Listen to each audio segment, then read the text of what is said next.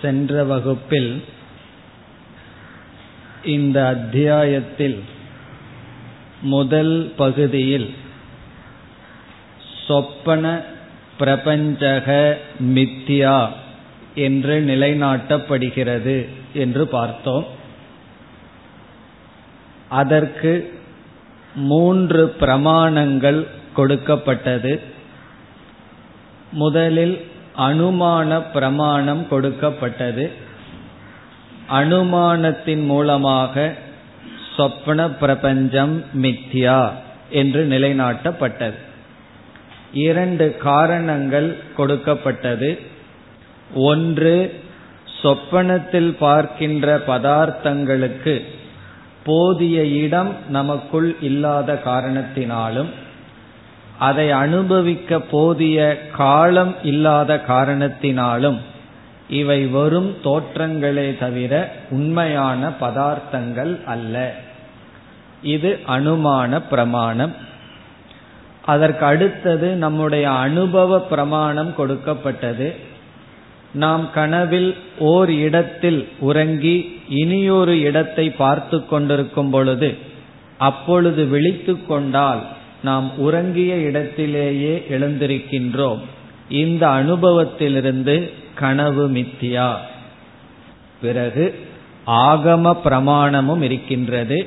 உபனிஷத்தில் கனவில் பார்க்கின்ற அனைத்தும் பொய் என்ற வாக்கியமும் நமக்கு இருக்கின்றது. இவ்விதம் கனவு மித்யா என்ற திருஷ்டாந்தத்தை நிலைநாட்டிய பின் கௌடபாதர் ஜாகிரத் பிரபஞ்சம் மித்யா என்ற கருத்துக்கு வந்தார். அதற்கு இரண்டு ஹேது கொடுக்கப்பட்டது. ஒன்று திருஷ்யத்துவம் இனி ஒன்று அனித்தியத்துவம். எது பார்க்கப்படுகின்றதோ அது மித்தியா என்ற கருத்தும் பிறகு எது தற்காலிகமாக இருக்கின்றதோ அது மித்யா என்று இரண்டு ஹேதுவை கௌடபாதர் கொடுத்து இதன் அடிப்படையில் ஜாகிரத் பிரபஞ்சம் மித்யா என்று நிலைநாட்டினார். ஆகவே முதல் ஆறு காரிகைகளில் திருஷ்டாந்த சித்தியும் பிறகு ஜாகிரத் பிரபஞ்சம் மித்யா என்ற கருத்தும் கூறப்பட்டது. அதற்கு பிறகு இனி நாம் பார்த்து கொண்டு வருகின்ற காரிகைகளில் ஏழாவது காரிகையிலிருந்து பதினைந்து வரை ஆறு விதமான பூர்வபக்ஷ சித்தாந்தம் வர இருக்கின்றது. சிக்ஸ் அப்ஜெக்ஷன் எதற்கு என்றால் ஜாகிரத் பிரபஞ்சம் மித்தியா என்ற கருத்துக்கு ஆறு பூர்வபக்ஷம் ஆறு அப்ஜெக்ஷன் நாம் பார்க்க போகின்றோம். பூர்வபக்ஷி வந்து கூறுவான் இந்த அடிப்படையில் ஜாகிரத் பிரபஞ்சம் மித்தியா அல்ல. என்று ஆறு கேள்விகள் நாம் சந்தித்து அதற்கு பதில் கூற வேண்டும். அதில் முதல் அப்ஜெக்ஷனை நாம பார்த்து முடித்தோம். முதல் பூர்வபக்ஷம் என்ன? அனித்தியத்துவம் திருஷ்யத்துவம் என்பது மித்தியாவை நிலைநாட்ட ஒரு ஹேதுவாக கொள்ள வேண்டாம். எது பிரயோஜனப்படுகின்றதோ அது சத்தியம். எது பிரயோஜனப்படவில்லையே அது மித்தியா என்று வைத்துக் கொள்ளலாம். இது பூர்வ பக்ஷியினுடைய அபிப்பிராயம். அவன் அதை எப்படி கூறினான்? சொப்பன பிரபஞ்சம் மித்தியாவாக இருக்கட்டும் காரணம் அங்கிருக்கின்ற பொருள்கள் பயன்படுவதில்லை. ஜாகிரத் பிரபஞ்சம் சத்தியம் காரணம் பொருள்கள் பயன்படுகிறது. காணல் நீர் மித்யா காரணம் அது பயன்படுவதில்லை. ஆனால் நாம் அருந்துகின்ற தண்ணீர் சத்தியம் காரணம் பயன்படுகிறது. இது பூர்வபக்ஷம். நாம் என்ன பதில் கூறினோம் என்றால் பயன்படுவதில்லை என்பது சத்தியமித்யாவை நிர்ணயிக்க காரணமல்ல.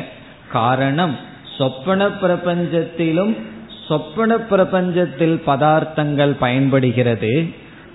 சொப்பன பிரபஞ்சத்துக்கு இந்த ஜாகிரத் பிரபஞ்சம் பயன்படுவதில்லை. ஆகவே பயன்படுதல் என்பது ஒரு நிபந்தனை அல்ல என்று கூறி முடித்தோம். இனி இரண்டாவது அப்ஜெக்ஷனுக்கு நாம் வருகின்றோம். இதுவரை சென்ற வகுப்பில் நாம் பார்த்தோம். இரண்டாவது பூர்வபக்ஷம் என்னவென்றால் இந்த பூர்வபக்ஷியானவன் கனவையே மித்யா என்று ஏற்றுக்கொள்ளவில்லை. கனவை அவன் சத்தியம் என்று கூறுகின்றான். கனவை சத்தியம் என்று அவன் கூறுவதிலிருந்து நமக்கு என்ன கிடைக்கின்றது? அல்லது பூர்வபக்ஷிக்கு என்ன கிடைக்கின்றது? நீ கனவை உதாரணமாக கொண்டு கனவை போல் இந்த ஜாகிரதும் மித்யா என்று கூறுகின்றாய். ஆனால் நான் கனவையே சத்தியம் என்று நிலைநாட்டி விட்டால் பிறகு என்ன ஆகிவிடும்? கனவு எப்படி சத்தியமோ அதுபோல இந்த ஜாகிரத் பிரபஞ்சமும் சத்தியம் என்று இவன் உதாரணத்தையே பொய் நாம் மித்தியா என்று சொன்னது பொய் என்று கூறுகின்றான். இதை டெக்னிக்கலா சொல்லணும்னா திருஷ்டாந்த அசித்திகி. திருஷ்டாந்தமானது சித்தியாகவில்லை. நீ கூறிய உதாரணம் தவறு என்று சொல்கின்றான். அதாவது ஜாகிரத் பிரபஞ்சம் சத்தியம் பானையை போல அப்படின்னு சொன்னோம்னா எப்படி இருக்கும்? பானைங்கிறது மித்தியா அது அனித்தியம் சத்தியம் அல்ல. அப்படி நீ சத்தியமான சொப்பன பிரபஞ்சத்தை எடுத்துக்கொண்டு என்ன சொல்கின்றாய்? அதை போல் ஜாகிரத் மித்யா என்று சொல்கின்றாய். இது பூர்வ பட்சம் இப்பொழுது நாம் பூர்வ பட்சத்திற்குள் செல்லலாம். அவனுடைய கருத்தை நாம் நன்கு கேட்டு பிறகு சித்தாந்தத்துக்கு வருகின்றோம். அதனால் இந்த ஆறு அப்செக்ஷன் வரைக்கும் நம்ம மனதை நல்லா ஷிஃப்ட் பண்ணணும். பூர்வபக்ஷத்தை கேட்கும் போது பூர்வபக்ஷியா இருந்து கேட்டுட்டு இருக்கணும் பிறகு சித்தாந்தத்துக்கு வர வேண்டும். இனி பூர்வ பக்ஷியினுடைய அபிப்பிராயத்திற்கு வருகின்றோம். அவன் எப்படி கனவு சத்தியம் என்று சொல்கின்றான்.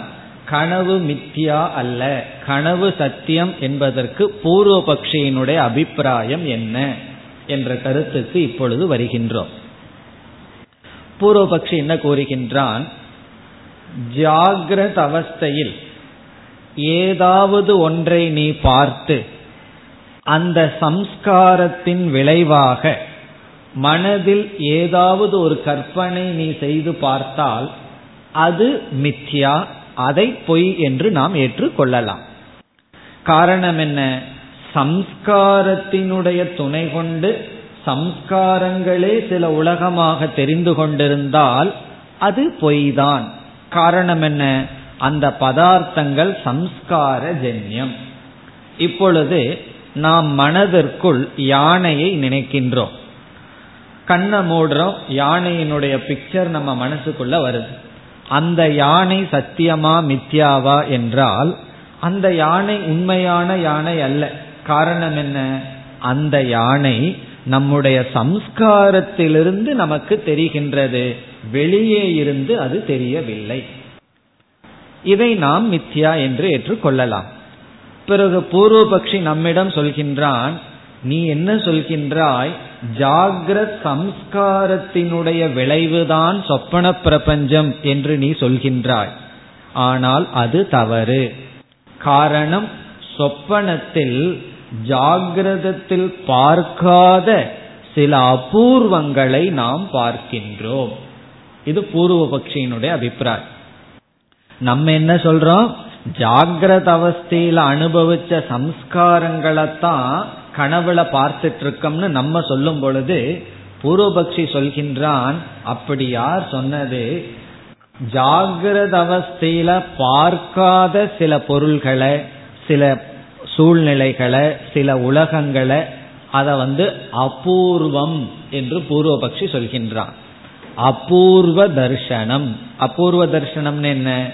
ஜாகிரத அவஸ்தியில பார்க்காத சில பொருள்களை நாம் கனவில் பார்க்கின்றோம். நான் பார்க்கலன்னு சொன்னா பூர்வபக்ஷி என்ன சொல்லுவான்? நீ பார்க்கலையோ இல்லையோ நான் பார்த்திருக்கேன். நான் எதோ சொர்க்கத்தை பார்த்திருக்கேன் பிரம்மலோகத்தை பார்த்திருக்கேன் எதோ பார்த்திருக்கேன். அல்லது சில பேர்த்துக்கு சில ஸ்லீப்பிங் டோஸ் போட்டோம்னா இந்த மாதிரி சில தரிசனம் எல்லாம் வரும். அபூர்வ தரிசனம் எல்லாம் வரும். காரணம் என்ன? தூங்குறதுக்கும் உடம்பு தயாரா இருக்காது. அதே சமயத்துல தூங்குறதுக்கான மாத்திரையும் உள்ள போட்டோம். அது ஏதேதோ சில லோகங்களை எல்லாம் நம்ம பார்ப்போம். இப்ப ஜாகிரத அவஸ்தையில பார்க்காத சிலதை வந்து நம்ம சொப்பனத்துல பார்க்கறதுனால பூர்வபக்ஷி என்ன சொல்றான்? அவைகள் கண்டிப்பா சம்ஸ்காரத்திலிருந்து உருவாகவில்லை. சம்ஸ்காரத்திலிருந்து உருவாங்கி இருந்திருந்ததுன்னா பார்த்ததைத்தான் நீ பார்க்க முடியும். பார்க்காததை நீ பார்க்கிறதுனால சொப்பனே அபூர்வ தர்சனார். சொப்பனத்தில் அபூர்வமானதை நீ பார்ப்பதனால் அவைகள் சம்ஸ்காரத்திலிருந்து தோன்றியது அல்ல. ஆகவே சொப்பனமும் ஜாகிரத் பிரபஞ்சத்தை போல ஒரு தனி உலகம் சத்தியம்தான். இது யாரு? பூர்வபக்ஷி. இந்த கட்சியில நம்ம சேர்லையே. பூர்வபக்ஷி இப்படி சொல்கின்றார். ஆகவே அபூர்வ தரிசனம் இருப்பதனால் சொப்பனம் ஜாகிரத் பிரபஞ்சத்தை போல சத்தியம். அதுக்கு பூர்வபக்ஷி சொல்ற காரணம் என்ன? அபூர்வ தர்ஷனாத் அபூர்வம் என்பது என்ன? ஜாகிரத அவஸ்தையில் பார்க்காத சில உலகத்தை பார்ப்பதனால் சில அனுபவங்கள் நமக்கு வருவதனால். இப்போ உனக்கு அனுபவம் வரலையோ இல்லையோ எனக்கெல்லாம் வந்திருக்கு அப்படின்னு பூர்வபக்ஷி சொல்கின்றான். சில சமயம் நமக்கும் வரலாம். எதையோ நம்ம பார்ப்போம். எழுந்ததுக்கு அப்புறம் இப்படியெல்லாம் காட்சியை நம்ம இந்த பிரபஞ்சத்துல பார்த்ததே இல்லையே. அப்படியெல்லாம் நமக்கு ஒரு அனுபவம் தோன்றலாம். ஆகவே அபூர்வ தர்ஷனம் சம்ஸ்காரத்திலிருந்து வந்தது அல்ல என்பதை காட்டுவதனால் அங்கு ஒரு வஸ்து இருக்கின்றது சத்தியம்தான். இது பூர்வபக்ஷம். இந்த பூர்வ பட்சத்திலிருந்து பூர்வபக்ஷி என்ன கருத்துக்கு கடைசியில வர்றான்? சொப்பன பிரபஞ்சம் சத்தியமாக இருப்பதனால் நீ என்ன சொல்லிட்ட? அத போல ஜாகிரத் பிரபஞ்சம்னு சொல்ற. ஆகவே ஜாகிரத் பிரபஞ்சமும் சத்தியம். இது பூர்வபக்ஷம். இனி நம்ம சித்தாந்தத்திற்கு வருகின்றோம். நம்ம பதிலுக்கு வரலாம். இதற்கு நம்ம ரெண்டு பதில் சொல்லலாம். ஒன்று மிக எளிமையான பதில். அதை கௌடபாதர் சொல்லவில்லை. இனி ஒன்று சற்று கடினமான பதில். புரிஞ்சுக்கிறது கொஞ்சம் கஷ்டமா இருக்கும். அந்த பதில கௌடபாதர் சொல்றார். முதல்ல நம்ம சிம்பிள் ஆன்சரை பார்த்துருவோம். அது கௌடபாதர் சொல்லவில்லை. பிறகு கௌடபாதர் என்ன பதில் சொல்றாருன்னு புரிஞ்சுக்க முயற்சி செய்வோம். இதற்கு எளிமையான பதில் என்னவென்றால் ஜாகிரத அவஸ்தையிலிருந்து வந்த சம்ஸ்காரங்கள்னாலதான் நம்ம சொப்பனத்தை பார்க்க முடியும். நீ வந்து ஜாகிரத அவஸ்தையில பார்க்காதத நான் பார்த்தேன் என்று சொன்னால் அது ஏதோ ஒரு பிறவியில வந்த சம்ஸ்காரங்கள். நீ இந்த பிறவையில அந்த சம்ஸ்காரங்கள் உனக்கு வந்திருக்காது. வேறு ஏதாவது பிறவையில உன்னுடைய சம்ஸ்காரங்கள் பதிஞ்சிருக்கும் அதனுடைய விளைவு. ஆகவே நம்ம என்ன சொல்றோம்? அபூர்வம்ங்கிறது கிடையாது. அது நம்முடைய பதில். அபூர்வம்னு ஒண்ணு கிடையாது. சம்ஸ்கார ஜென்யமேவ சொப்பனம் என்பது நம்முடைய பதில். பிறகு நான் இங்க பார்க்காதத பார்க்கிறனேன்னு பூர்வபக்ஷி சொன்னா நீ இந்த பிறவியில பார்க்காதத பார்த்திருக்க. போன பிறவியில நீ மிருகமா இருந்து ஏதாவது இருந்து சம்ஸ்காரங்கள் எல்லாம் உனக்கு இருந்திருக்கும். அது திடீர்னு வெளிப்பட்டிருக்கும். அதனால உனக்கு அபூர்வமாக தெரிகிறது. காரணம் என்னன்னா சில சமயம் நம்ம ஏற்கனவே அனுபவிச்சிருப்போம். அது மனசுல மெம்மரியா இல்லை அப்படின்னா அது அபூர்வமாக தான் இருக்கும். இன்னைக்கு நீங்க ஒருவரை பார்க்கிறீர்கள் அவரோட ஒரு அரை மணி நேரம் பேசி இருக்கிறீர்கள் பதினஞ்சு வருஷத்துக்கு அப்புறம் அவரை பார்க்கிறீர்கள். அவரை பார்த்தது முகம் எல்லாமே மறந்துடுது. அவர் உங்களுக்கு எப்படி தெரிவார்? அபூர்வமாகத்தான் தெரிவார். புதுசா பாக்குற மாதிரி தான் இருக்கும். காரணம் என்ன? ரொம்ப நாள் கேப் விட்டுட்டோம் அப்படின்னா பலதையே பார்த்தாலும் அது புதுசாகத்தான் தெரியும். அப்படி நம்முடைய பதில் சொப்பன பிரபஞ்சத்தில் அபூர்வம் கிடையாது. ஜாகிரத் பிரபஞ்சத்துல நம்ம அனுபவிச்சதைத்தான் சொப்பனத்தில் அனுபவிக்கின்றோம். அந்த அனுபவம் இந்த பிறவையில் இருந்திருக்கலாம் அல்லது கடந்த பிறவையில இருந்திருக்கலாம். குழந்தைகள் எல்லாம் திடீர்னு சிரிக்கும் திடீர்னு அழுகுன்னு சொல்கிறார்கள். பிறந்த குழந்தை திடீர்னு சிரிக்குமா திடீர்னு அழுகுமா? அதுக்கெல்லாம் என்ன சொல்கிறார்கள்? அது பழைய பிறவியினுடைய சில சம்ஸ்காரங்கள்னால அந்த மாதிரி எல்லாம் இருக்குன்னு சொல்கிறார்கள். ஆகவே சொப்பன பிரபஞ்சம் சர்வதா சம்ஸ்கார ஜென்யமேவ எப்பொழுதுமே அது சம்ஸ்கார ஜென்யம்தான் பிறகு ஒரு மனுஷன் இடத்துல கொம்ப பாக்கிறனே அப்படின்னா அதுக்கெல்லாம் நம்ம சுலபமா பதில் சொல்லிடுறான். நீ மாட்டு மேல கொம்ப பார்த்த மனுஷன் தலைய பார்த்த ஏதோ தப்பா கம்பைன் ஆயிருக்கே தவிர எதுவுமே அபூர்வம் அல்ல. எது அபூர்வம்னா அந்த காம்பினேஷன் வேணா அபூர்வமா இருக்கலாம். ஏன்னா சில கார்ட்டூனை பார்த்துருப்போம் சில டெலிவிஷன்ல ஏதாவது ஷோவை பார்த்துருப்போம். புதுசு புதுசா வரலாம். ஆனா என்னென்ன பதார்த்தங்களை நம்ம பார்த்தோமோ அது எங்கேயோ பார்த்த பதார்த்தங்கள் தான் சொப்பனத்திலும் வருகின்றது. இது ரொம்ப சுலபமான பதில். ஆகவே என்னன்னா அபூர்வம் கிடையாது. ஆனால் கௌடபாதரனும் இந்த பதில சொல்லல. காரணம் என்ன? மாண்டூக்கிய உபனிஷத் ஸ்டூடெண்ட்ஸுக்கெல்லாம் சிம்பிளா பதில் சொல்லக்கூடாது. கொஞ்சம் கஷ்டமாக தானே பதில் சொல்லணும். அதனால அவர் வந்து வேறொரு பதில் சொல்கிறார். என்ன பதில் என்று இப்பொழுது பார்க்கலாம். கௌடபாதருடைய பதில் ஒரு பொருள் நமக்கு ஒரு விதமாக தெரிவதற்கு காரணம் என்ன? இப்ப வந்து மனித உடலை மனிதர்களாக நாம் இருந்து கொண்டு இந்த உலகத்தை பார்க்கிறோம். இந்த உலகம் நமக்கு ஒரு விதமா தெரிந்து கொண்டு இருக்கின்றது. ஒரு கால் மிருகங்களினுடைய உடல் கொண்டு இந்த உலகத்தை நம்ம பார்த்தோம்னா இதே உலகம் எப்படி தெரியும்? வேறு விதமா கண்டிப்பா தெரியும். இப்ப யானையினுடைய கண்ணுக்கு இந்த உலகம் ஒரு மாதிரி இருக்கும். நாயினுடைய கண்ணுக்கு இந்த உலகம் வேற மாதிரி தெரியும். நம்ம எல்லாம் அதுக்கு எப்படி தெரியுறமோ தெரியாது. அந்த நாயினுடைய உடம்புக்கு நம்ம எப்படி தெரியுறமோ தெரியாது. பிறகு எலியினுடைய கண்ணுக்கு இந்த உலகம் வேற மாதிரி இருக்கும். அதே போல தேவர்களுடைய இந்திரியங்களுக்கு இந்த உலகம் வேற மாதிரி இருக்கும். நம்ம சொர்க்கலோகத்துக்கு போய் பார்த்தோம்னா ஒரு சமயம் பிளாங்கா இருக்கலாம். காரணம் என்னன்னா இந்த கண்ணுக்கு அதெல்லாம் புலப்படாது. பிறகு அந்த லோகத்தை பார்க்கறதுக்கு அதுக்கு தகுந்த கண் வேணும் அதுக்கு தகுந்த இந்திரியங்கள் வேணும். அப்ப கௌடபாதர் என்ன சொல்றார்? ஒவ்வொரு விதமாக பொருள் தெரிவதற்கு காரணம் தானியினுடைய தர்மம். அப்படின்னு சொல்றார் ஸ்தானி என்றால் பார்ப்பவன். பார்ப்பவனுடைய தர்மத்தின் அடிப்படையில் தான் பொருள்கள் உனக்கு விதவிதமாக தெரிந்து கொண்டு இருக்கின்றது. இப்ப அபூர்வத்தை கௌடபாதர் ஒத்துட்டு என்ன சொல்றார்? அபூர்வம் ஸ்தானி தர்மக அப்படின்னு சொல்றார். ஸ்தானி என்றால் பார்ப்பவன். தர்மக என்றால் பார்ப்பவனுடைய அடிப்படையில். இப்ப வந்து ஜாகிரத அவஸ்தை இப்ப நமக்கு இப்படி தெரிஞ்சிட்டு இருக்கிறதுக்கு காரணம் மனிதனாக நம்ம இப்ப ஸ்தானியா இருக்கிறது யாருன்னா மனுஷனா இந்த உலகத்தை பார்க்கறதுனால இப்படி தெரியுது. உடனே நமக்கு ஏதாவது மந்திரம் எல்லாம் தெரிஞ்சு நம்ம மிருகமா மாறணும்னு வச்சுக்கோமே திடீர்னு நம்ம யானையா மாறுறதுக்கு சக்தி வந்தது. பார்த்தோம்னா இப்ப இருக்கிறத விட முழுமையான அபூர்வத்தை பார்ப்போம் திடீர்னு பறவைகளா மாறிட்டோம்னு வச்சுக்கோமே. பறவைகளா இருந்து இந்த உலகத்தை பார்த்தா புதிய விதமான அபூர்வம். அபூர்வம்னு என்ன? முன் பார்க்காததை பார்ப்போம். அதே போல வந்து கேட்காததை கேட்போம். நம்மளுடைய காதுக்கு ஒரு ஃப்ரீக்வன்சி தான் விழுந்துட்டு இருக்கு விதவிதமான மிருகங்களுக்கு விதவிதமான ஃப்ரீக்வன்சி தெரியுது. திடீர்னு பாம்பா மாறிட்டோம்னு வச்சுக்கோமே. விதவிதமான சப்தத்தை எல்லாம் நம்ம கேட்டுட்டு இருப்போம் அது என்ன? அது ஒரு விதமான அபூர்வம். பூர்வம் அனுபவிக்காதது. ஆகவே நாம அனுபவிக்கின்ற ஒவ்வொரு அபூர்வமும் ஒவ்வொரு விதமான அனுபவமும் அந்த பதார்த்தம் எப்படி இருக்குங்கிறது அல்ல அதை பார்ப்பவனை பொறுத்தது. ஆகவே கௌடபாதர் சொல்றார் சொப்பனத்துல அபூர்வம் இருக்கட்டுமே.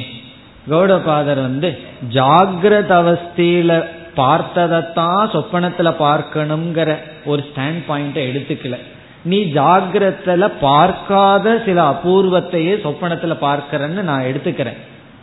தவறு கிடையாது. ஆனால் ஜாகிரத அவஸ்தையில உனக்கு இந்த உலகம் இப்படி தெரிவதற்கும் தேவர்களுக்கு அவர்களுடைய உலகம் அப்படி தெரிவதற்கும் அல்லது ஒவ்வொரு மிருகங்களுக்கும் ஒவ்வொரு ஜீவனுக்கும் விதவிதமான உலகம் தெரிகின்றது போல சொப்பனத்தில் இருக்கின்ற உன்னுடைய உபாதியினுடைய வசத்தினால் அந்த அபூர்வத்தை நீ பார்க்கின்றாய். காரணம் என்ன? சொப்பனத்தில் இருக்கிறவன் வேறொரு சரீரத்தை எடுத்துக்கிறான். இந்த சரீரம் கிடையாது. அப்படி சரீரம் மாற மாற நமக்கு அபூர்வங்கள் வந்து கொண்டே இருக்கின்றது. நம்ம வேற சரீரத்தை எடுத்தோம்னா வேற விதமான காட்சி. சொப்பனத்துல நீ தைஜசனா இருக்க அதனால உனக்கு ஒரு அபூர்வம் தெரியுது. ஜாகிரதத்துல விஸ்வனா இருக்க அதனால உனக்கு இப்படி ஒரு அபூர்வம். பிராஜ்யனா இருக்கும்போது வெறும் அஜானம் மட்டும் உனக்கு தெரியுது. அதனால அது ஒரு பிளாங்க் வேர்ல்டு அப்படி ஸ்தானியினுடைய தர்மத்தின்படிதான் விதவிதமான அபூர்வங்களை நாம் பார்க்கின்றோம். இதிலிருந்து கௌடபாதன் என்ன சொல்றார்? நீ சொப்பனத்துல அபூர்வத்தை பார்த்தாலும் தப்பு கிடையாது நீ பார்க்கிறதாகவே வச்சுக்கோ. அதற்கு காரணம் சத்தியம் என்று சொல்லாதே. பூர்வபக்ஷி என்ன சொல்றான்? சம்ஸ்காரத்திலிருந்து வந்ததுனா தான் நித்தியம் புதுசா நான் ஏதாவது பார்த்தா சத்தியம்னு சொல்லாத. புதுசா நீ பார்க்கிறது உன்னுடைய பார்ப்பவனை பொறுத்து இருக்கின்றது. அதனாலதான் எதை நம்ம பார்க்கிறோம் ஒரு பொருள் எப்படி தெரியுது அப்படிங்கிறது பார்ப்பவனை பொறுத்தது. என்ன பொறுத்துதான் அந்த பொருள் அப்படி இருக்கின்றது என்பதையே நிலைநாட்டுகின்றது. அப்போ ஒரு வஸ்துவினுடைய பாவம் அதனுடைய பானம் பாவம் என்றால் அது எப்படி இருக்கு? பானம் என்றால் அது தெரிகிறது. இந்த பாவமும் பானமும் என்னை பார்ப்பவனை சார்ந்து இருக்கின்றது. இதுதான் கௌடபாதரனுடைய பதில். கொஞ்சம் சிந்திச்சா நமக்கு புரிஞ்சிடும். சரி இதற்கும் மித்தியாத்துவத்துக்கு என்ன சம்பந்தம் என்றால் இந்த இடத்துல இனி ஒரு லா அதையும் நம்ம அப்ளை பண்ணணும். அதுவும் இங்க கௌடபாதர் சொல்லவில்லை. என்ன சொல்லியிருக்கார்? ஸ்தானிய சார்ந்து ஸ்தானினா பார்ப்பவனை சார்ந்து இந்த அபூர்வம் இருக்கின்றது அப்படிங்கிற அளவு சொல்லியிருக்கார்.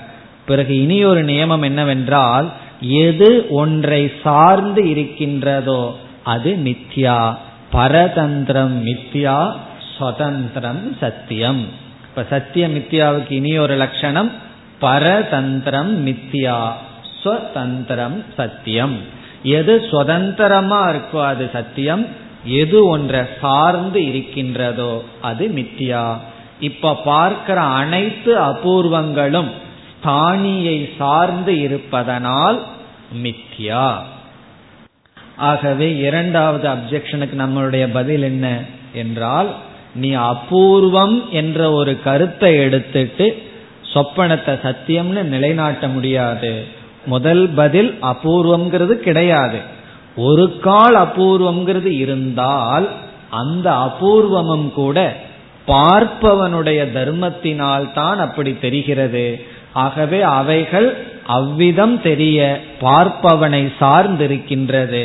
பார்ப்பவனை சார்ந்திருப்பதனால் அது மித்யா. ஒருத்தன் கயிறை பார்த்துட்டு பாம்புன்னு சொல்லிட்டு இருக்கான். இனி ஒருவன் கயிறுன்னு சொல்லிக் கொண்டிருக்கின்றான். இந்த பாம்பு எதை சார்ந்திருக்கின்றது? பார்ப்பவனை சார்ந்திருக்கின்றது. அதுவும் ஸ்தானி தர்மம் தான் ஏன்னா கண்ணுல வந்து கோளாறு இருக்கு. கண்ணு சரியில்லை. அப்படி நம்ம கண்ணு கொஞ்சம் சரியில்லைன்னு வச்சுக்குவோமே பிறகு எல்லா பொருளும் ரெண்டு ரெண்டா தெரியும். அல்லது தூரத்தில் இருக்கிறது பக்கமா தெரியும் பக்கத்தில் இருக்கிறது தூரமா தெரியும்.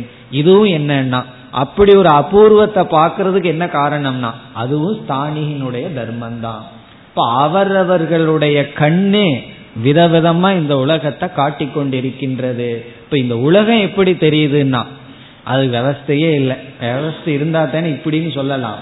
பார்க்கிறவனை பொறுத்து இருக்கின்றது என்று அபூர்வம் ஸ்தானி தர்மம் என்ற அடிப்படையில் பிறகு அடுத்த கருத்து என்ன? அபூர்வம் பரதந்திரம். ஆனால் இந்த ஸ்தானி தான் சுதந்திரமாக இருக்கின்றான் என்ற அடிப்படையில் பதில் கூறி நாம் இந்த பூர்வ பட்சத்தையும் நீக்குகின்றோம். இப்ப இதுவரைக்கும் ரெண்டு அப்செக்ஷனை நம்ம பார்த்திருக்கோம். முதல் அப்செக்ஷன் என்ன? பிரயோஜனப்படுவது சத்தியம் பிரயோஜனப்படாதது மித்தியான்னு சொன்னா அது சரியல்ல. இரண்டாவது வந்து கனவே சத்தியம். என்ன நான் புதுசு புதுசா பார்க்கிறேன் அப்படின்னா அதுவும் கிடையாது. நீ ஏற்கனவே பார்த்ததைத்தான் பார்க்கிற. அல்லது நீ புதிது புதிதாக பார்ப்பதற்கு காரணம் பார்ப்பவன் தான் உன்னுடைய ஸ்தானி தர்மக. ஸ்தானி தர்மகங்கிற இடத்துல எப்படி புரிஞ்சுக்கணும்? ஸ்தானினக உபாதி தர்மக. தானியிடம் இருக்கின்ற உபாதியினால் அப்படி தெரிகிறது. நம்முடைய உடல்ல இந்த உடல்ல பார்க்கிறதுனால இவ்விதம் தெரிகிறது. வேறு உபாதி கிடைச்சா வேறு விதமாக தெரியும். அதனாலதான் அஜானத்தோட இந்த உலகத்தை பார்த்தா இந்த உலகம் ஒரு மாதிரி இருக்கு. ஞானத்துடன் கூடிய உபாதியில இந்த உலகத்தை பார்த்தா அதுதான் ஜீவன் முக்தி. அதனாலதான் ஜீவன் முக்தியை நம்ம சொல்றோம். காரணம் என்ன? இங்க ஆள் உபாதி மாறுச்சுன்னா எல்லாமே மாறியாச்சு. இந்த ஒரு ஆள் மாறுச்சுன்னா ஆல் எவ்ரி திங் எல்லாமே மாறிடுது. காரணம் என்னன்னா எல்லாமே இந்த ஒரு ஆள் கையில தான் இருக்கு. நம்ம எப்படி பார்க்கிறோமோ அப்படி தெரிந்து கொண்டு இருக்கின்றது. என்ற பதிலில் நாம் இரண்டாவது பூர்வபக்ஷத்தையும் நீக்கினோம். இனி மூணாவது பூர்வபக்ஷத்துக்கு வரலாம். மூணாவது கேள்வி மூணாவது பதில். ஒன்பது பத்து இந்த இரண்டு காரிகைகளில். எட்டாவது காரிகையில் ரெண்டாவது பூர்வபக்ஷம் இனி ஒன்பது பத்தில் அடுத்தது. இங்கு முதல்ல பூர்வபக்ஷம் என்னன்னு பார்ப்போம். பூர்வபக்ஷம் என்ன சொல்கின்றான்? சொப்பனத்தை மித்தியான்னு ஏற்றுக்கொள்கின்றான். சொப்பனம் வந்து மித்தியாவா இருக்கட்டும் நான் ஏற்றுக்கொள்கிறேன். ஆனால் ஜாகிரத் சத்தியம். பிறகு மித்தியாவுக்கு என்ன லட்சணம்னா எது வந்து உள்ள தெரியுதோ அது மித்யா எது வெளியே தெரிகின்றதோ அது சத்தியம். இது பூர்வபக்ஷி. அல்லது எது சப்ஜெக்டிவ் எக்ஸ்பீரியன்ஸோ அது மித்யா எது ஆப்ஜெக்டிவ் எக்ஸ்பீரியன்ஸோ அது சத்தியம். இப்ப உதாரணமா என் மனசுக்குள்ள நான் எதையாவது பார்த்துட்டு இருக்கேன் அது எனக்குள்ள பார்க்கிறேன். அதனால மித்தியா பிறகு இந்த டேபிள் மேல புஸ்தகம் இருக்கு. அது நானும் பார்க்கிறேன் எனக்கும் புஸ்தகமா இருக்கு. நீங்களும் பார்க்கிறீர்கள் உங்களுக்கும் புஸ்தகமா இருக்கு. அப்ப இந்த புஸ்தகம்ங்கிறது நம்ம எல்லோருக்கும் பொதுவா வெளியே தெரிஞ்சிட்டு இருக்கிறதுனால சத்தியம். பிறகு நான் இதை பார்த்து எதையோ கற்பனை நான் பண்ணிட்டு இருக்கேன் அது என்னன்னா அது வேணா மித்தியாவாக இருக்கட்டும். ஆகவே உள்ள பார்த்தா நமக்குள்ளேயே நம்ம எதையாவது பார்த்தா அது மித்தியா நமக்கு வெளியே பார்த்தா அது சத்தியம். இந்த அடிப்படையில தான் சத்திய மித்தியாவை நம்ம நிர்ணயம் பண்ணணும். அப்படி பார்க்கையில சொப்பனத்தை நம்ம உள்ள பார்த்துட்டு இருக்கோம் ஆகவே அது மித்தியா ஆனா ஜாகிரத் பிரபஞ்சத்தை எங்க பார்த்துட்டு இருக்கோம் யாருமே மனசுக்குள்ள பார்த்துட்டு இல்லை மனசுக்குள்ள பார்க்கணும்னா எதுக்கு கண்ணை திறக்கணும்? கண்ணாடி போடணும். எதுக்கு காதை பயன்படுத்தணும்? நம்ம வெளியே பார்த்துட்டு இருக்கோம் அது எல்லாத்துக்கும் பொதுவா வேற இருந்துட்டு இருக்கு ஆகவே ஜாகிரத் பிரபஞ்சம் சத்தியம். இது பூர்வபக்ஷம். இப்ப பூர்வபக்ஷி என்ன? நமக்குள்ள பார்த்தா அது மித்தியா நமக்கு வெளியே பார்த்தா அது சத்தியம். நாம மட்டும் பார்த்தா அது மித்தியா நாம பொதுவாக பார்த்தால் சத்தியம். இதெல்லாம் கேட்கறதுக்கு சரியா தான் இருக்கு. அதனாலதான் இதெல்லாம் படிக்கும்போது திடீர் திடீர்னு நம்ம பூர்வபக்ஷா மாறிடுவான். அவன் சொல்றது நல்லா இருக்கே. பதில விட பூர்வபக்ஷம் தான் நமக்கு புரியும். அதுல சேர்ந்துக்கலாம்னு தோணும். நம்ம பதில் சொல்றோம். இனி கௌடபாதர் பதில் சொல்றார். அப்படி நீ சொல்ல முடியாது. இந்த உள்ளே வெளியே அப்படிங்கிறது ரிலேட்டிவ் அது வந்து அப்சல்யூட் கிடையாது. இந்த உள்ளே வெளியேன்னு நீ சும்மா சொல்ல முடியாது. இப்ப வந்து நம்மெல்லாம் மெட்ராஸ் அல்லது சென்னை அப்படின்னு எடுத்துட்டா உள்ள இருக்கோம்.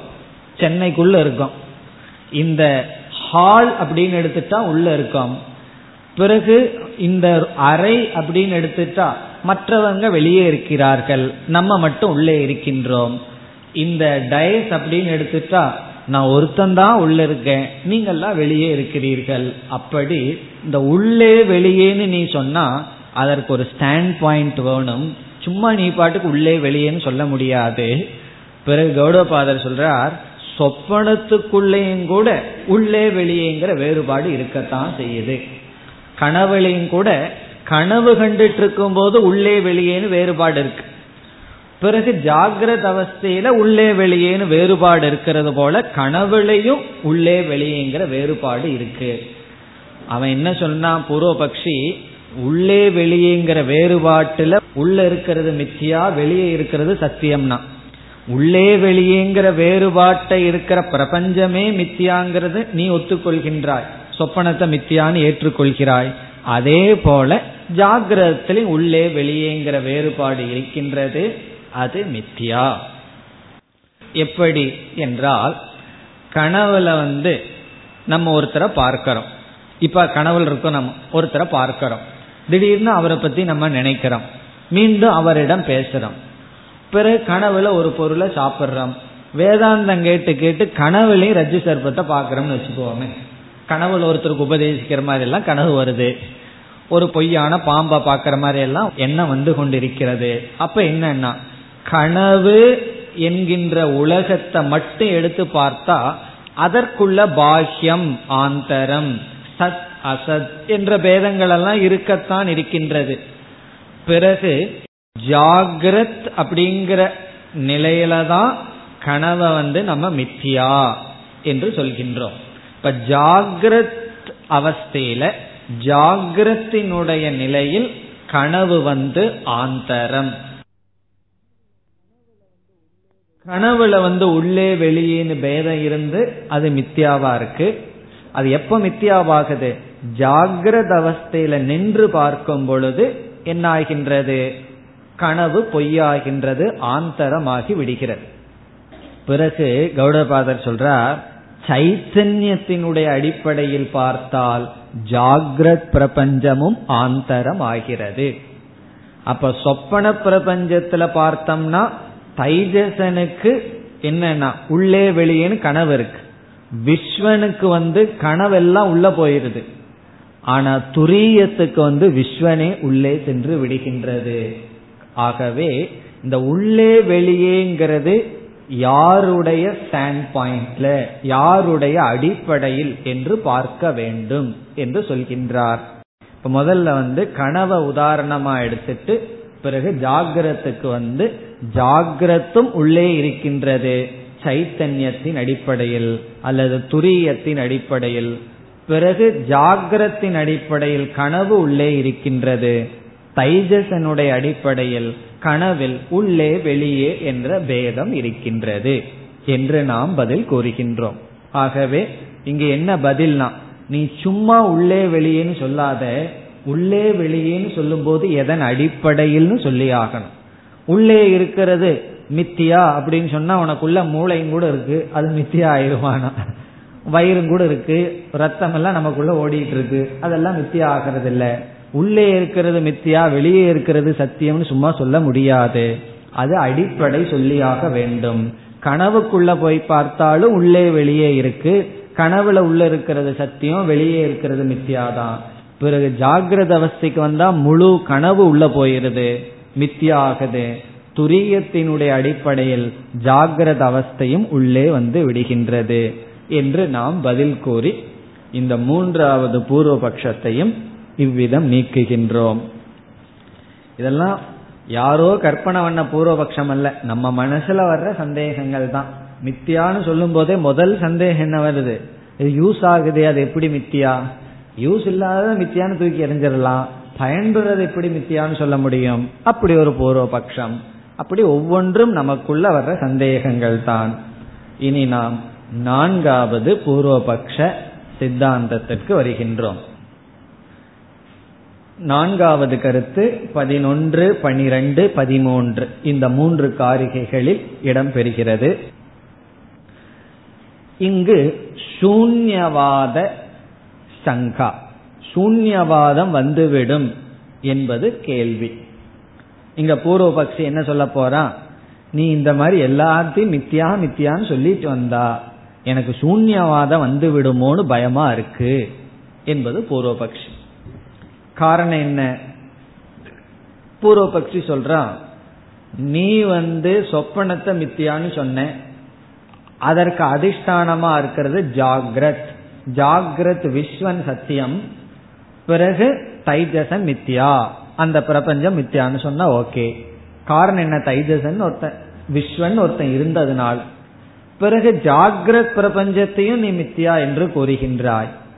எல்லா விதமான விவகாரத்தையும் நீ மித்தியா என்று கூறுகின்றாய். பிறகு பூர்வபக்ஷி விவகாரத்தை ரெண்டாக பிரிக்கின்றான். ஒன்று கர்ம விவகாரம் இனி ஒன்று ஞான விவகாரம். கர்ம விவகாரம்னா என்ன? என்றால் கர்த்தா கர்ம கரணம் அப்படின்னு இந்த இலக்கணத்துல பார்க்கிறமே விதவிதமான விபக்திகள் எல்லாம் அதெல்லாம் கர்ம விவகாரம். பார்ப்பவன் பார்க்கப்படும் பொருள் பார்க்க உதவும் கருவி. ஒரு பொருள் ஒரு பொருளுக்கு ஒன்ன நம்ம கொடுக்கிறோம் வாங்குபவன் எதிலிருந்து இவைகள் நடைபெறுகிறது எதுல நடைபெறுகிறது யாருக்கு இவைகளெல்லாம் சம்பந்தம் இப்படிப்பட்ட விவகாரம் எல்லாம் நடக்குது. ஞான விவகாரம்னா பிரமாத்திரு பிரமாண பிரமேய ரூப விவகாரம். அறிபவன் அறியப்படும் பொருள் அறிகின்ற கருவி. இதுவும் அந்த விபக்திக்குள்ளதான் வரும். இப்படி ஞான விவகாரம் இருக்கு. எந்த ஒரு தவறு நடக்க வேண்டும் என்றாலும் அதற்கு அதிஷ்டானமா ஏதாவது ஒன்று இருந்தாகணும். அதிஷ்டானமே இல்லாம எந்த ஒரு தவறு நடக்காது. அதனாலதான் ஒவ்வொரு பொய்யுக்கும் கீழே உண்மை இருக்கு. அவன் முழுமையா பொய்யே சொல்லிட்டு இருக்கான்னு சொல்ல முடியாது. ஏதோ ஒரு உண்மை இருக்கிறதுனால தான் அவனால பொய்யே சொல்ல முடியும்.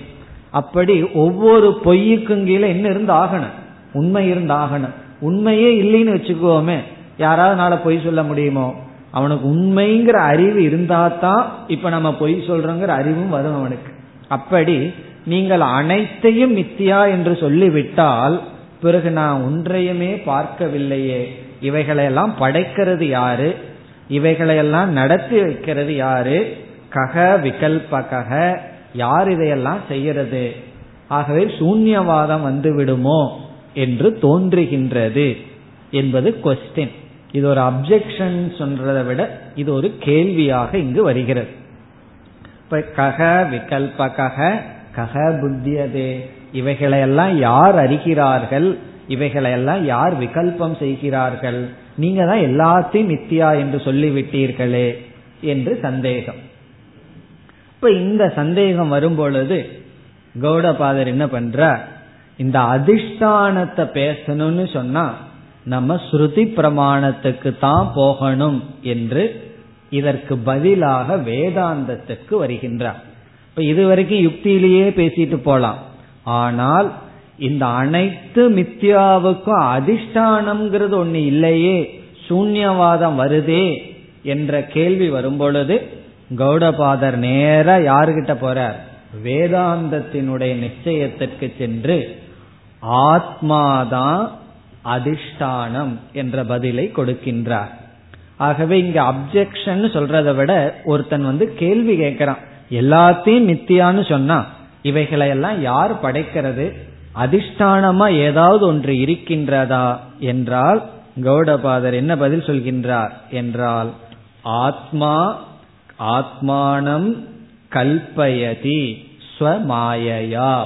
ஆத்மாதான் தன்னையே தன்னுடைய மாயையினால் இவைகளை கல்பயதிங்கிற வார்த்தையை பயன்படுத்துறார். இவைகளை தோற்றி வைக்கிறது. சிருஜதி அப்படின்னு சொன்னா உற்பத்தி பண்ணுதல். கல்பயதே அல்லது கல்பயதி என்று சொன்னால் சும்மா அப்படி ஒரு தோற்றத்தை உருவாக்குதல். ஆத்மா வந்து எதையும் சிருஷ்டி செய்யவில்லை. தன் மீது இப்படி ஒரு தோற்றத்தை காட்டிக்கொண்டு இருக்கின்றது. ஆகவே இங்க என்ன பதில்னு சொன்னா ஆத்மாதான் அதிஷ்டானம் என்ற பதிலை கூறுகின்றார். அப்படி சொல்லி ஆத்மாதான் சாட்சி ரூபமாக இருந்த அனைத்தையும் அறிகின்றது. ஆத்மாதான் அனைத்துக்கும் அதிஷ்டானமாக இருக்கிறது. இது வேதாந்த நிச்சயக அப்படின்னு இங்கு பதில் சொல்றார்.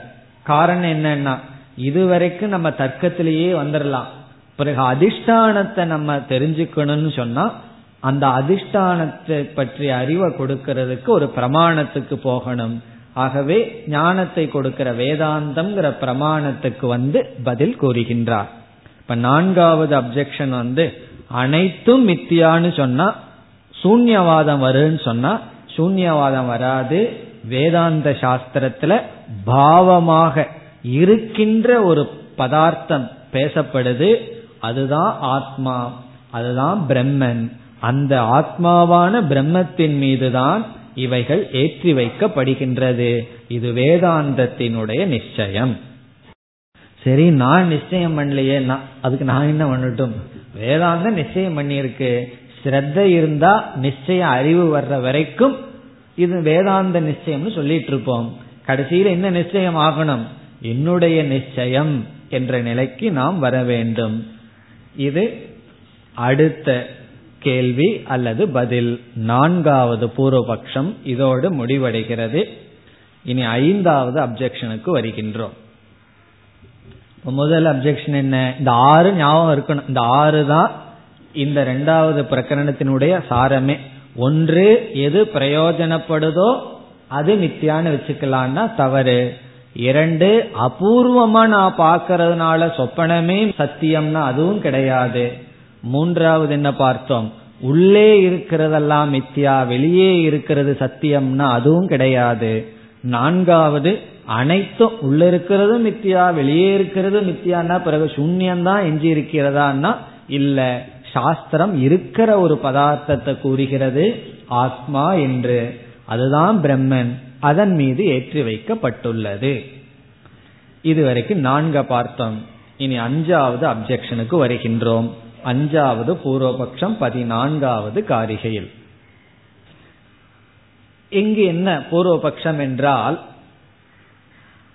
ஜாகிரத் பதார்த்தம் சத்தியம் சொப்பன பதார்த்தம் மித்தியா பூர்வபக்ஷி சொப்பன பதார்த்தத்தை மித்தியான்னு ஏற்றுக்கொள்கிறான் ஆனால் ஜாகிரத் சத்தியம்தான். அதற்கு பூர்வபக்ஷி கொடுக்கின்ற காரணம் சொப்பன பதார்த்தங்கள் ஏக காலம் ஜாகிரத் பதார்த்தங்கள் துவய காலம் சொப்பன பதார்த்தத்துக்கு அவன் சொல்கின்றான் சித்த காலம் அப்படின்னு சொல்றான். ஜாகிரத் பதார்த்தத்துக்கு துவய காலம் என்று கூறுகின்றான். இதுதான் அவன் கொடுக்கின்ற காரணம். இனி சித்த காலம் துவய காலம்னு என்னன்னு பார்ப்போம். இப்பெல்லாம் பூர்வபக்ஷத்தில் இருக்கோம். பிறகுதான் சித்தாந்தத்துக்கு வரப்போம். சித்த காலம் என்றால் அந்த பதார்த்தம் வந்து நீ பார்க்கிற வரைக்கும் தான் இருக்கு. சித்தத்துக்கு எவ்வளவு காலம் இருக்கோ அதே காலம் தான் பதார்த்தத்துக்கு இருக்கிற காலம். நீ பார்க்கலினா அங்க பதார்த்தம் கிடையாது. இப்ப சித்த காலம்னா என்ன? ஒரு பதார்த்தத்துக்கு எவ்வளவு காலம் ஆயுள் இருக்கு அப்படிங்கிறது நீ எவ்வளவு காலம் அதை பார்த்துட்டு இருக்கிறையோ அவ்வளவு வரைக்கும் தான். உன்னுடைய சித்தத்துக்கு எவ்வளவு ஆயுள் அவ்வளவுதான். இப்ப கனவுல வந்து ஒரு யானையை நம்ம பார்த்துட்டு இருக்கோம் எவ்வளவு நேரம் யானை அங்க இருக்கும்? அந்த யானையினுடைய ஆயுள் எவ்வளவுனா? நீ எவ்வளவு நேரம் பார்த்துட்டு இருக்கிறையோ அவ்வளவுதான் ஆயுள். திடீர்னு நீ யானைய பார்க்கல யானை விருத்தி உன் மனசுலேருந்து போயிடுதுன்னா அந்த பதார்த்தமும் அங்கிருந்து சென்று விட்டது. ஆகவே சித்த காலக சொப்பனம். சொப்பனம் வந்து சித்த காலம்தான் சித்த காலம்னு என்ன? நான் பார்க்கிற வரைக்கும் அது இருக்கு. நான் பார்க்கலீங்கன்னா அது இல்லை. இப்போ ஆப்ஜெக்டும் விற்பிக்கும் ஒரே ஒரு டைம் தான் இருக்கு. ஆனா ஜாகிரத அவஸ்தைக்கு வந்து பார்ப்போமே. அப்படி இருக்கான்னா. நான் பார்க்கிற வரைக்கும் தான் நீங்க இருப்பீர்கள். நான் உங்களை பார்க்கலீங்கன்னா நீங்க டிசப்பியர் ஆயிருவீங்கன்னு என்ன ஆகிறது? அப்படி கிடையாது. ஜாகிரத அவஸ்தையில துவய காலம். துவய காலம்னு சொன்னா இங்கு ரெண்டு காலம். ஒரு காலம் அனுபூத காலம் அனுபவிக்கப்பட்ட காலம் இனியொரு காலம் அனுபவித்து கொண்டிருக்கின்ற வர்த்தமான காலம். ஒரு பொருளுக்கு ரெண்டு காலம் இருக்கு. நான் பார்த்த காலம் பிறகு நான் பார்த்து கொண்டிருக்கிற காலத்திலே அந்த பொருள் இருக்கு. இப்ப சென்ற வாரம் உங்களை எல்லாம் நான் பார்த்தேன்.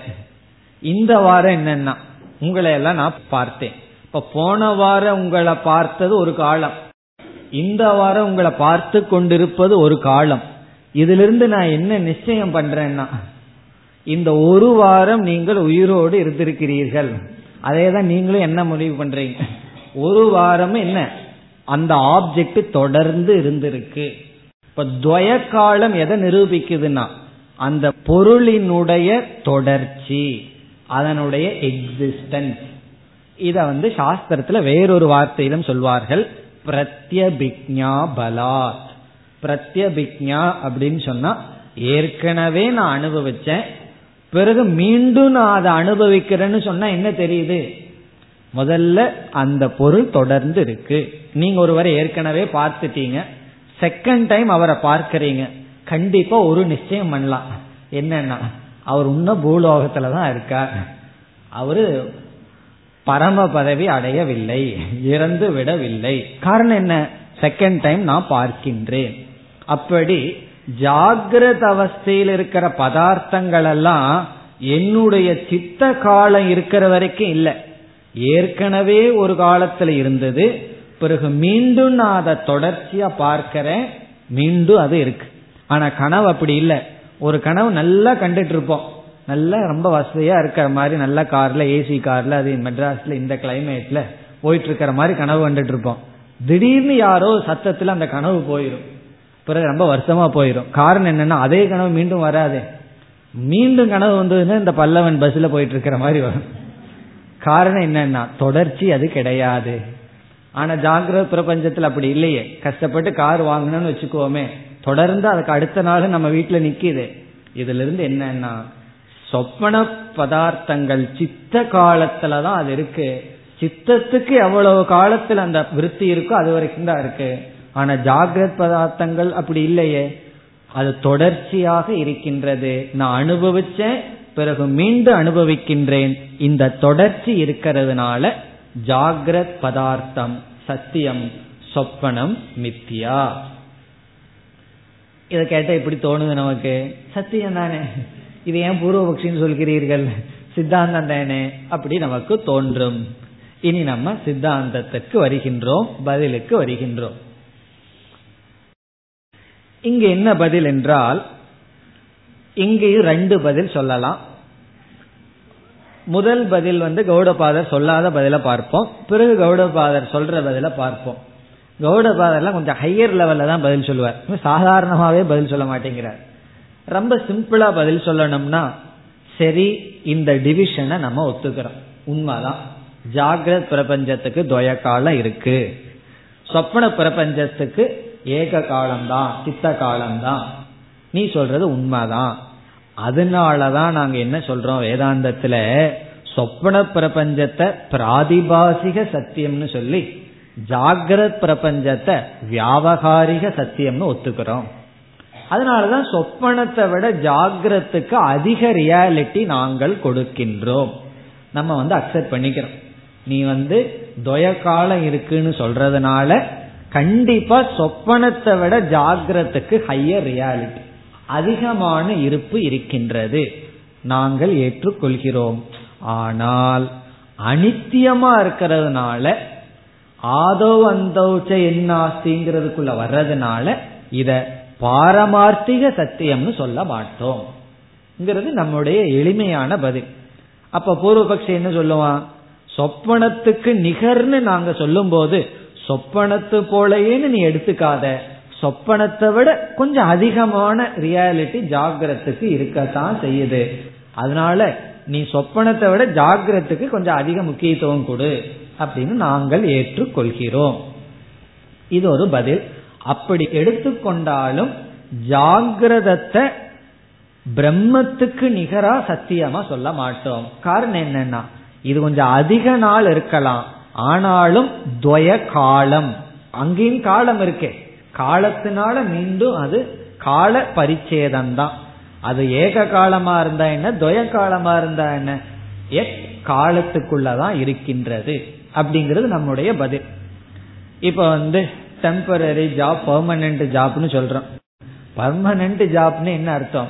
பர்மனண்டா ஜாப்லயே இருப்பாருன்னு அர்த்தமா என்னன்னா ஐம்பத்தெட்டு வயசு அல்லது அறுபது வயசு அத பர்மனன்ட்ங்கிற வார்த்தையை பயன்படுத்துறோம். ஆனாலும் அதுவும் டெம்பரரி தான். அப்படி நாம் ஏற்றுக்கொள்கிறோம். அத கௌடபாதர் சொல்லல. கௌடபாதர் என்ன சொல்றார்? சொப்பன பிரபஞ்சத்திலையும் துவய காலம் இருக்கு. சொப்பன பிரபஞ்சத்துல யாரு சொன்னா ஏக காலம் சொல்லி அங்கேயும் துவய காலம் இருக்கு. ஜாகிரத் பிரபஞ்சத்திலையும் துவய காலம் இருக்கிறது போல சொப்பன பிரபஞ்சத்திலையும் துவய காலம் இருக்கு அப்படின்னு சொல்ற. எப்படின்னா அந்த துவய காலம் ரொம்ப சீக்கிரமா இருக்கிறதுனால நீ உணர முடியலையே தவிர அங்கேயும் துவய காலம் இருக்கு. எப்படி? இப்ப நம்ம வந்து கனவு கண்டுட்டு இருக்கிறோம்னு வச்சுக்கோமே. இப்ப கனவு நடந்துட்டு இருக்கு. நம்ம கனவுல ஒருவரிடம் என்ன சொல்றோம்? கிச்சன்ல போய் தண்ணீர் கொண்டு வான்னு சொல்றோம். இதெல்லாம் கனவுல இப்ப இல்ல கனவு அவஸ்தையில. சொன்ன உடனே அவர் என்ன பண்றார்? போறார் போய் தண்ணீர் கொண்டு வர்றார். தண்ணீர் நம்ம குடிக்கிறோம். இப்ப இந்த நிகழ்ச்சி எங்க நடந்திருக்கு? கனவுல நடந்திருக்கு. இப்ப கனவுல தண்ணீர் கொண்டு வான்னு அவர் அனுப்பும் போது ஒரு காலம். அவர் திரும்பி வந்தார் இல்லையா? அது அடுத்த காலம். அப்ப அந்த ரெண்டு காலத்திலயும் அவர் இருந்தாரா இல்லையா கனவுல? அவர் இருந்தார். அப்ப அங்கேயும் துய காலம் தானே குயிக்கா போகலாம். ஆனால் அங்கேயும் துய காலம் தானே? அது மட்டுமல்ல ரெண்டு தாட் இடையில வந்தாவே அது துயகாலம் தான். ஏன்னா முதல் எண்ணம் அவரை வந்தது. பிறகு அவர் கிச்சனுக்குள்ள போகும்போது நான் கனவுல ஏதோ படிச்சிட்டு இருக்கேன். என்னமோ பண்ணிட்டு இருக்கேன். மீண்டும் அவர் வர்றார். அப்ப எனக்கு கனவுல நான் என்ன புரிஞ்சுக்குவேன்? நான் தண்ணீர் கொண்டு வர சொன்னேன். அதனாலதான் அவர் இப்ப தண்ணீர் கொண்டு வர்றார். அப்படித்தானே நான் புரிஞ்சுக்குவேன். இதுல இருந்து என்ன தெரியுது? தண்ணீர் கொண்டு வா அப்படின்னு சொல்றது ஒரு காலம். அவர் தண்ணீர் கொண்டு வந்தது இரண்டாவது காலம். நான் இவர் தண்ணீர் கொண்டு வந்ததை அதிசயமா பார்க்கல. காரணம் என்ன? ஏற்கனவே இவரை நான் தண்ணீர் கொண்டு வர சொன்னேன் அப்படிங்கிற அறிவு எனக்கு இருக்கு. அப்ப கனவுல என்ன காலம்னா? அங்கேயும் துவய காலம்தான். ஆகவே கௌடபாதர் ஒத்துக்க மாட்டேங்கிறார். ஜாகிரத் பிரபஞ்சம் கனவை விட கொஞ்சம் ஹையர்னு கனவும் ஜாகிரத்து ஒண்ணுதான். அங்கேயும் துவய காலம் இருக்கு. இங்கேயும் துவய காலம் இருக்கு. அங்கேயும் பிரத்யபிக்ஞா இருக்கு. இங்கேயும் பிரத்யபிக்ஞா இருக்கு. அதனால இந்த சித்த காலம் துவய காலம்ங்கிறத கொண்டு வந்து சத்தியத்துவத்தை நிலைநாட்டாதே. நம்ம அனுபவத்தில் இதை நினைக்கிற தொடர்ந்து இருக்கே. கனவு வந்து பொய் திடீர்னு ஒரு கார் கனவுல வாங்குறேன் போயிருது. ஆனா ஜாகிரத் அப்படி இல்லையே. நான் வாங்கினேன்னா அது இருந்துட்டே இருக்கேன்னா இதெல்லாம் நமக்கு சந்தேகம் வரும். அப்படி இருந்தாலும் மித்தியாதான். அது வந்து தொடர்ந்து உனக்கு இருக்கிற மாதிரி தெரிஞ்சாலும் குயிக்கா இருந்துட்டு போறது மாதிரி தெரிஞ்சாலும் மித்தியாதான் என்பது நம்முடைய பதில். இப்ப முதல் பதில் என்னன்னா சரி சொப்பனத்துல துவய காலம் இல்ல ஏக காலம் தான் அதனாலதான் ஜாக்கிரத்தை கொஞ்சம் ஹையர் லெவல்ல வச்சிருக்கோம். ரெண்டாவது பதில் சொப்பனத்திலையும் துய காலம் இருக்கு. ஆனா நீ என்ன சொல்லிட்ட? மித்தியான்னு ஒத்துட்ட அதை நம்ம பிடிச்சுக்குவோம். சொப்பனத்தை நீ மித்தியான்னு ஒத்துட்டியான்னு முதல்ல எழுதி வச்சிருவோம். ஆமா நான் மித்தியான்னு ஒத்துக்கிறேன். சத்தியம் வாங்கி வச்சிருவோம். சத்தியமா மித்தியான்னு. பிறகு என்ன சொல்லுவோம்? நீ ஜாகிரத்துக்கு என்ன லட்சணம் சொன்னையோ அதே லட்சணத்தை அங்கேயும் நம்ம காட்டிடுவோம். இந்த லட்சணத்துடன் கூடிய சொப்பனத்தை நீ மித்தியான்னு எனக்கு சத்தியம் பண்ணி கொடுத்துட்ட. அதே போல அதே லட்சணத்தை எடுக்கிற ஜாகிரத்தையும் நீ மித்தியான்னு தான் ஏற்றுக்கொள்ள வேண்டும் என்று நாம் பதில் கூறுகின்றோம். இனி நம்ம கடைசி அப்செக்ஷனுக்கு வர்றோம். ஆறாவது அப்செக்ஷன் பதினைந்தாவது காரிகை. இது ரொம்ப சிம்பிள் ரொம்ப எளிமையான பூர்வபக்ஷம். இங்கு ஆறாவது பூர்வபக்ஷி என்ன சொல்றான்னா தெளிவாக தெரிவது சத்தியம். தெளிவில்லாமல் தெரிந்தால் மித்தியா. ஸ்புடம் அஸ்புடம். சொப்பனம் வந்து மித்தியா. அஸ்புடத்வா. ஒன்னு தெளிவா இல்ல அங்க. அஸ்புடமா இருக்கு. அதனால மித்தியா. ஜாகிரத் என்னன்னா அது சத்தியம். காரணம் என்னன்னா ஸ்புடமாக இருக்கின்றது. தெளிவாக இருக்கின்றது. கரண்ட் போயிடுதுன்னா ஃபேன் இல்லைன்னா வர்ற உஷ்ணம் எப்படி இருக்குன்னா தெளிவா இருக்கு. தெளிவாக உஷ்ணத்தை அனுபவிக்கிறோம். தெளிவாக கஷ்டம் வருது. எந்த விதமான கிளாரிபிகேஷனும் எந்த விதமான டவுட் இல்லை. எனக்கு இப்ப கஷ்டம் இருக்கா இல்லையான்னு சொல்லி. ஆனா சொப்பனத்தில் அப்படி இல்லை. எதுவுமே எல்லாமே வேகா இருக்கு. ஒரு தெளிவில்லாம இருக்கு. அதனால தெளிவில்லாமல் அனுபவிக்கப்படுவதை வேணா மித்தியான்னு சொல்லுங்க. நான் தெளிவா இப்படி அனுபவிச்சிட்டு இருக்கிறத போய் எப்படி மித்தியான்னு சொல்ல முடியும்? இதைத்தானே நம்ம சொல்லிட்டு இருக்கோம். உபனிஷத்து வந்து இது மித்தியான்னு சொன்னா எப்படி ரொம்ப தெளிவா அனுபவிச்சுட்டு இருக்கிறனே இத போய் எப்படி மித்தியான்னு சொல்றது? இதுதான் பூர்வபக்ஷி. இங்கேயும் ரெண்டு பதில் சொல்லலாம். கௌடபாதர் வந்து எப்பவுமே கஷ்டமான பதில் தானே சொல்லுவார். கௌடபாதர் சொல்ற பதில பிறகு பார்ப்போம். நம்ம என்ன பதில் சொல்லலாம் என்றால் சொப்பனத்துல தெளிவில்லைன்னு நீ ஜாக்கிரத்து வந்ததுக்கு அப்புறம் தானே சொல்ற. சொப்பனத்துல பார்த்துட்டு இருக்கும்போது தெளிவா தானே இருந்துட்டு இருக்கு ஜாகிரத்து தெளிவுன்னு சொல்லிட்டு இருக்க. நீ ஜாகிரத்தில் இருக்கிற வரைக்கும். உனக்கு ஜாகிரத அவஸ்தையிலேயே துரிய ஞானம் வந்துடுதுன்னா இதுவும் தெளிவில்லாம போயிடும் எல்லாம் விவஸ்தை இல்லாம போயிடும் அப்படி சொப்பன அவஸ்தையிலிருந்து வெளியே வந்துதான் நீ என்ன சொல்ற? ஜாகிரத அவஸ்தை தெளிவா இருக்கு சொப்பன தெளிவா இல்லைன்னு சொல்ற. ஆனா சொப்பனத்துக்குள்ள இருந்துட்டு எப்பாவது அப்படி சொல்லி இருக்கிறியா சொப்பனத்தில் இருக்கும்போது உனக்கு என்ன இருந்தாலும் அது தெளிவா தான் இருக்கிற மாதிரி இருக்கு. ஆனா அதே போல ஜாகிரத அவஸ்தையில இருந்துட்டு இருந்தா தெளிவா இருக்கிற மாதிரி தான் இருக்கும். ஆனால் துரிய ஞானம் வந்ததுன்னு வச்சுக்கோமே இதெல்லாம் தெளிவில்லாம போயிடும் இது எல்லாத்துலயுமே ஒரு விவஸ்தை இல்லாம நம்ம பார்த்துட்டு இருப்போம். அப்படி சொப்பன அவஸ்தையில இருந்து பார்க்கும் பொழுது அதுவும் தெளிவாக இருக்கத்தான் செய்கிறது. ஜாகிரத அவஸ்தைக்கு வந்ததுக்கு பிறகுதான் நீ தெளிவில்லைன்னு சொல்கின்றாய். ஆகவே தெளிவு தெளிவின்மை ஸ்புடம் அஸ்புடம்ங்கிறதெல்லாம் சத்தியமித்யாவை நிலைநாட்ட காரணம் அல்ல இது ரொம்ப எளிமையான பதில். ஆனா கௌடபாதர் என்ன சொல்றார்? கௌடபாதருடைய பதில் ஒன்னு தெளிவா தெரியுது தெளிவா தெரியவில்லைங்கிறது நீ பயன்படுத்துற இந்திரியத்தை பொறுத்தது. சொப்பன பிரபஞ்சத்துல நீ பயன்படுத்துற இந்திரியங்கள் வாசனாமய சரீரம் வாசனாமய இந்திரியங்கள். ஜாகிரத் பிரபஞ்சத்துல பாஞ்ச பௌத்திக இந்திரியங்கள். நீ இந்த இந்திரியத்தை பயன்படுத்துறதுனால உனக்கு தெளிவா தெரியுது. நீ சொப்பனத்துல வேற இந்திரியங்களை பயன்படுத்துறதுனால தெளிவாக தெரியவில்லை. அதனால இந்திரிய விசேஷம் அப்படின்னு சொல்றார். விசேஷக து இந்திரியாந்தரே அப்படின்னு பதில் சொல்றார். இந்த தெளிவு தெளிவின்மைங்கிறது நீ பயன்படுத்துற இந்திரியத்தை பொறுத்தது.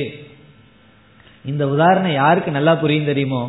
ரொம்ப நாளா கேட்ராக்ட் இருந்து ஆபரேஷன் பண்ணவங்களுக்கு தான் நல்லா புரியும். ஏன்னா ஒருவர் வந்து என்னோட வகுப்புக்கு ரொம்ப நாளா வந்துட்டு இருந்தார். திடீர்னு ஒரு நாள் வந்து இன்னைக்கு தான் நான் உங்களை பாக்கிறேன் அப்படின்னு சொன்னார். இப்ப இத்தனை நாள என்ன பார்க்கலையான்னா இன்னைக்கு தான் நான் கேட்ராக்ட் ஆபரேஷன் பண்ணி நீங்க எப்படி இருக்கீங்கன்னு எனக்கு தெரியுது. இவ்வளவு நாள ஏதோ ஒரு ஆள் இருக்கிற மாதிரி தான் தெரிஞ்சது. தெளிவில்லாம உங்களை ஒரு வருஷமா பார்த்துட்டு இருந்தேன். இன்னைக்கு தான் தெளிவா தெரியுதுன்னு சொன்னார். அவருக்கு தான் இந்த உதாரணம் நல்லா புரியும். இந்திரியாந்தரே. நம்ம பயன்படுத்துற இந்திரியத்தை பொறுத்து ஒரு பொருள் தெளிவா இருக்கா இல்லையான்னு நிச்சயம் பண்றோம். அது வந்து சத்திய மித்தியாவை நிர்ணயிக்காது. இது வந்து பதில். இப்ப இத்துடன் ஆறு அப்ஜெக்ஷன் முடிவடைகிறது. அடுத்ததை அடுத்த வகுப்பில் பார்ப்போம்.